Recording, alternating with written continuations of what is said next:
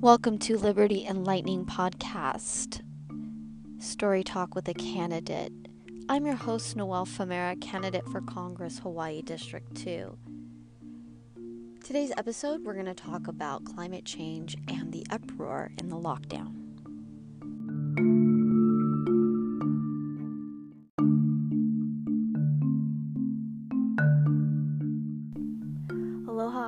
I'd like to thank you all for tuning in today and I'd like to discuss with you all about my journey as a sustainable future advocate and activist.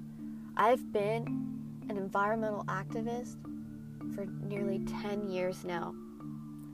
I've donated my time to on, uh, ocean conservation, agricultural reform, and a sustainable lifestyle banning plastic bags. I've also been part of banning pesticides. I've also been part of banning utensils. It's because of our collective community leadership and a, building a coalition of an eco friendly community that we were able to pass this legislation in Hawaii. And I'd like to thank everyone in District 2 who has contributed to our efforts to creating a sustainable future for us all. We would not have been here today if it wasn't for all of you who have contributed to it. I myself have been working on the ground for many years, starting in 2014 to petition to stop Monsanto with a moratorium. We rallied and got those signatures to stop Monsanto from using pesticides that were banned for causing reproductive damage and environmental damage. We won, and then Monsanto sued back. But Maui County won years later. It was because we all worked together to make this happen. It is because we all organized together to stop Monsanto that we were able to work Hawaii towards a future of regulating pesticides and banning genetically modified organisms. That was in 2014 when I helped lead that momentum of stopping Monsanto. I was there. I was one of the advocates.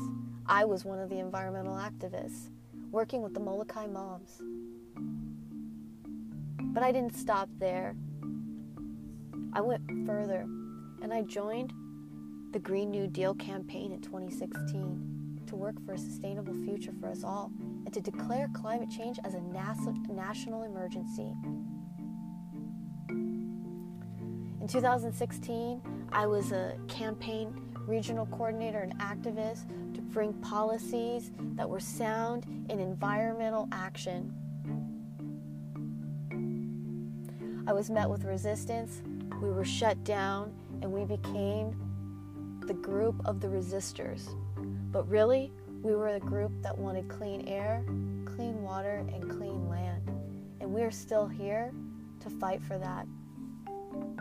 So it didn't stop there. 2019, I sat in a city council meeting where the city council declared that they would put a new multi million dollar project at the top of Mauna Kea. I looked around and no one objected. I had no rights to object because I did not submit testimony before I showed up. So I had to stay silent and watch no one object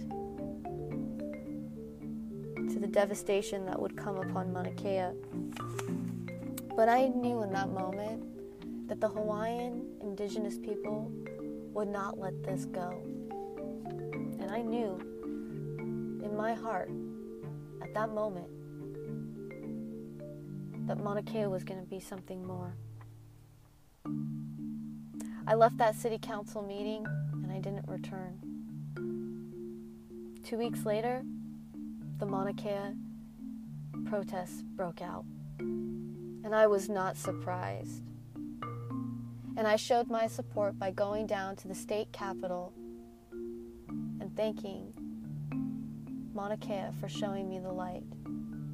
Because it was the corporate imperialism that had no regard for the indigenous rights and the indigenous land that belongs to those that is rightfully theirs. And First Amendment rights were violated, and old people were being arrested for merely praying and gathering. This was infringement on liberty, and I was not going to let this sit, so I decided to run for Congress, and I started my Testing Water campaign. I want you all to know in District 2 that it was Mauna Kea, that I knew that there was someone hiding to get this legislation passed behind closed doors.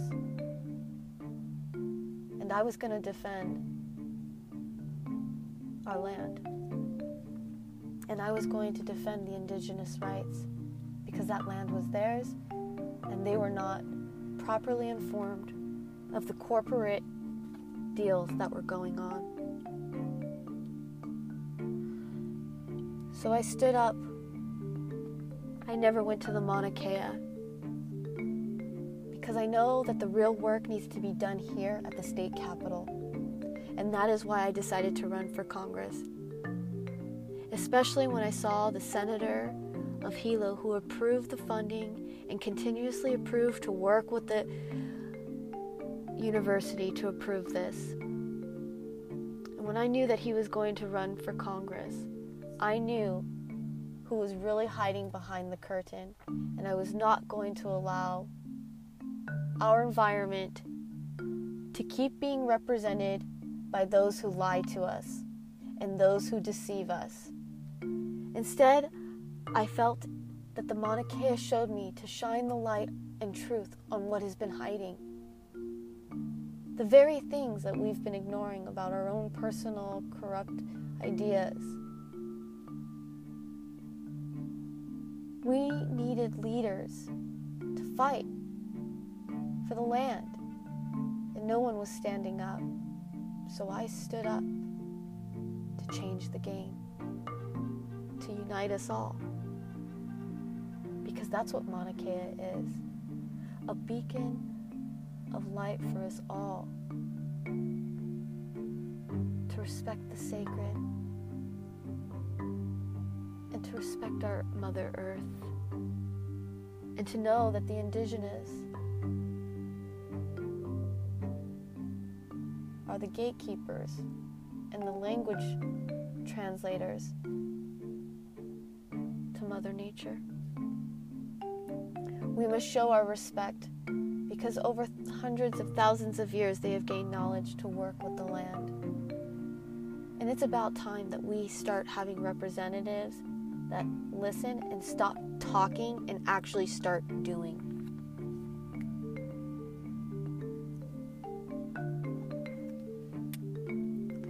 The Mauna Kea rightfully belongs to the Hawaiian indigenous people and they deserve to have their rights upheld in the court of law. And that is why I'm here to represent the people of District 2.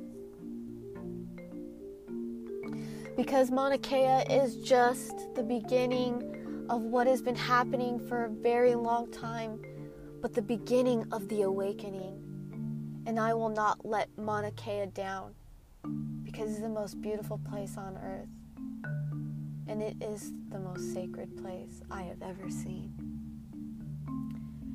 And I have had the grace to be able to go to the top of that mountain.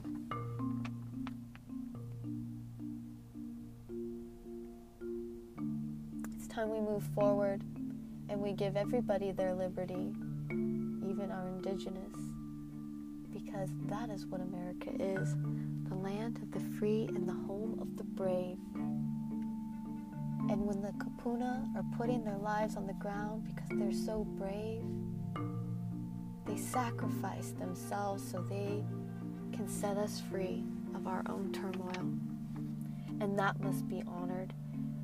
And I've been in this fight to protect the land for many years, and I will continue to do so.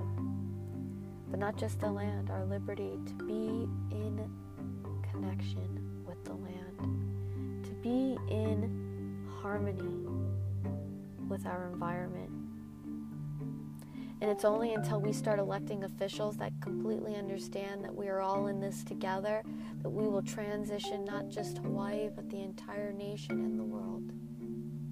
Because Hawaii is a place that the whole world comes to to look for dreams, and fantasy, and escape from the turmoil. Let's give people hope that what we do here in Hawaii can be done everywhere. That us together can preserve our land and preserve our environment. This pandemic has shown that through all of this, our environment is improving. And that consumerism and capitalistic ideologies are not going to save us, but community, unity, and environment will. So I ask you to join us in this movement and to contribute to our campaign at electnoel.com and to follow us on social media at electnoel. And let's change the game this election.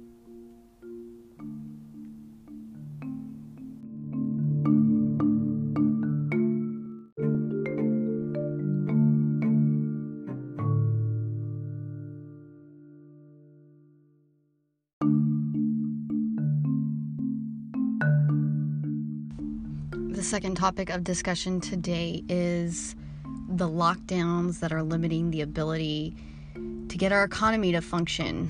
Um, and to be honest with you, it's crippling those who rely heavily on the private sector.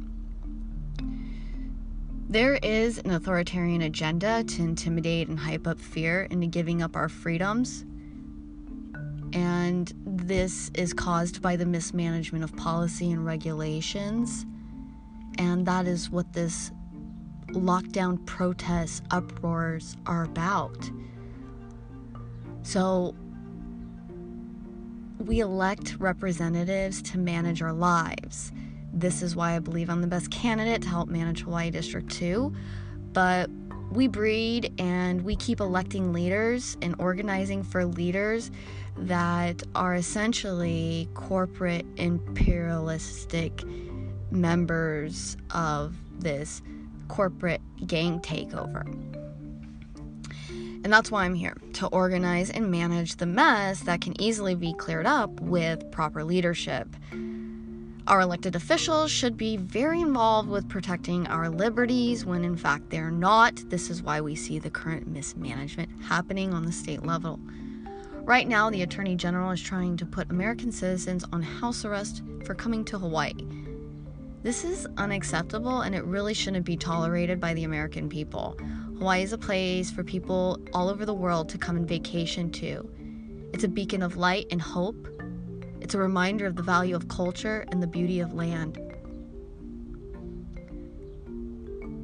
Hawaii becoming a police state is not the vision I have for our Hawaii.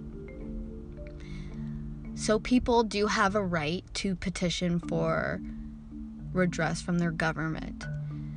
Uh, the indigenous Hawaiians, unfortunately, have become the largest group in our state who have become victims to the corporate imperialism that's plagued the nation.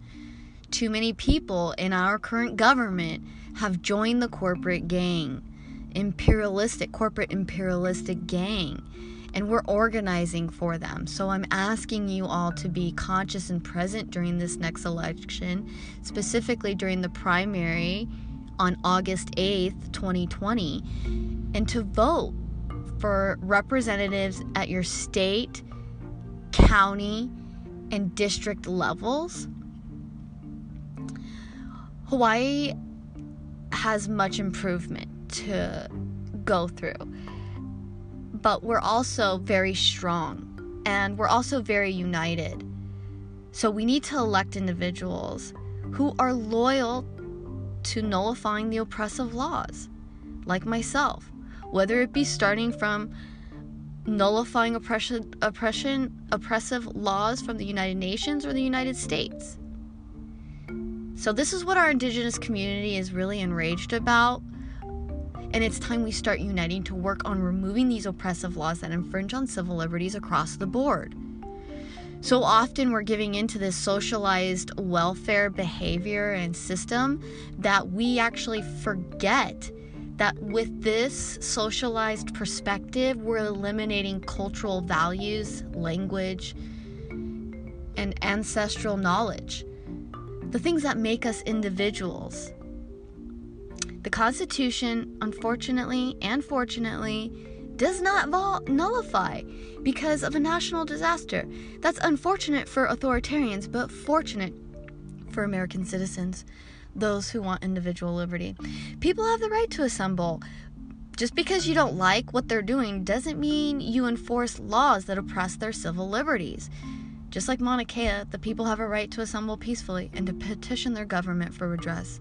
So I'm here asking for your vote to take your voices to the state capitol and to nullify the oppressive laws that have infringed on our civil liberties, whether it be Mauna Kea or the lockdown protests.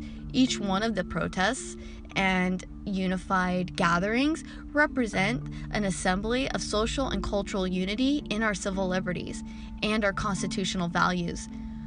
We're all connected by the constitutional rights that shall not be infringed upon. Please join the United We Stand, Change the Game movement. Liberty Enlightening. Go to electnoel.com and you can hear all of our podcasts as well as donate to our campaign and also look up the policies that our campaign is advocating for. I'd like to thank you all for tuning in to today's podcast. Until next week, God bless America.